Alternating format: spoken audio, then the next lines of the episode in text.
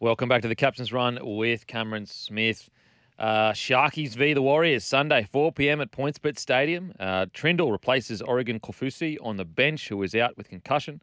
Warriors team news: Ronald Ronald um, Ronald Volkman replaces Te Maire Martin in the halves, who is out with concussion. Wade Egan returns from concussion, and Freddie Lussick moves to the reserves. How do you see this game playing, Smithy? I've got I've got the Sharkies winning this one, mate. I- As impressed as I've been with uh, the Warriors, that they've probably been. Oh, let's just take the Dolphins out of the equation. Uh, I think the Warriors, for me, have been the most impressive uh, team to start the year. Um, yeah, been very good. Um, even in um, yeah the the game that they they lost, I, I think they were well and truly in it. I've I've seen some good great things. They they look happy and settled, don't they? Yeah. you can tell that they're back home and they're around their family and friends and they're in their own beds.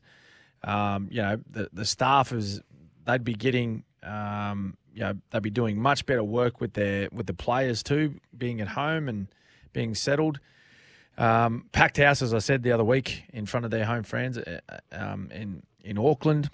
I just think the Sharkies, though, with with the mayor of the Shire, Nicho Hynes, uh, pulling the strings uh, once again, I, I just think they might be a little bit too strong for the Warriors. Although this is a good game on, on paper, it's a, it's a good matchups all over the place. Fourth, the Warriors v six, the Sharks. I think Sharkies at home.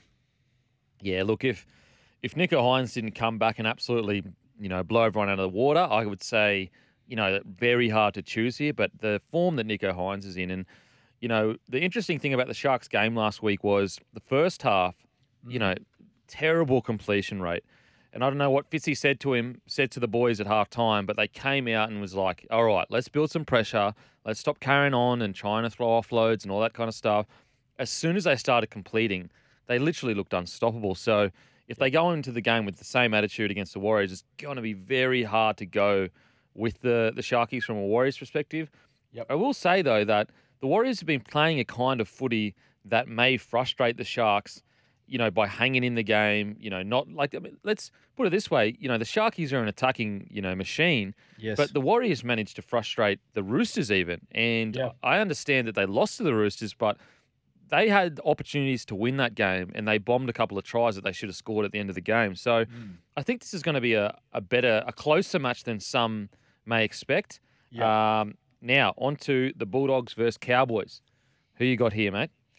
Uh, look, I think I've got the Bulldogs uh, because they're at home and uh, there's so many changes with the Cowboys. Tuolangi, uh, Tamau, Shibasaki, they're all out due to injury. Of course, Jeremiah Nanai, the classy back rower, young back rower, he's out with suspension. Um, Heilum Luki starting at back row. He's a good young player. Um, and Riley Price, young back rower with the Cowboys. Of course, his old man, Steve Price, Queensland legend.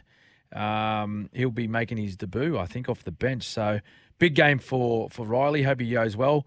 I think the doggies at home though, too Okay. strong. Now, uh, that was our round preview. Thanks to Game Day Squad. Create, coach, and compete in fantasy footy. Be the coach and win. Play now. After the break, we'll share our sure things for picks for round five.